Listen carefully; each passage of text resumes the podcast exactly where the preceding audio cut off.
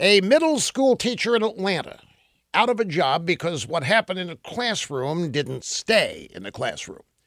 There was cell phone video and it was obtained by local TV. On video, Spanish teacher Berkeley Davenport described a guy's first kiss.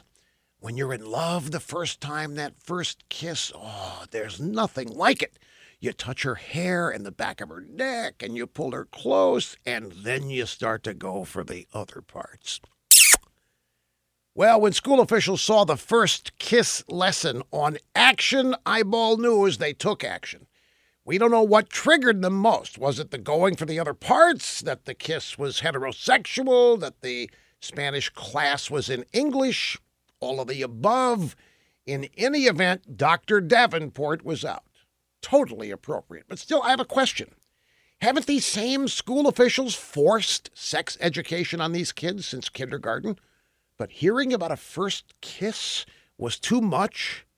Really? After how to deploy a condom on cucumbers as part of the curriculum?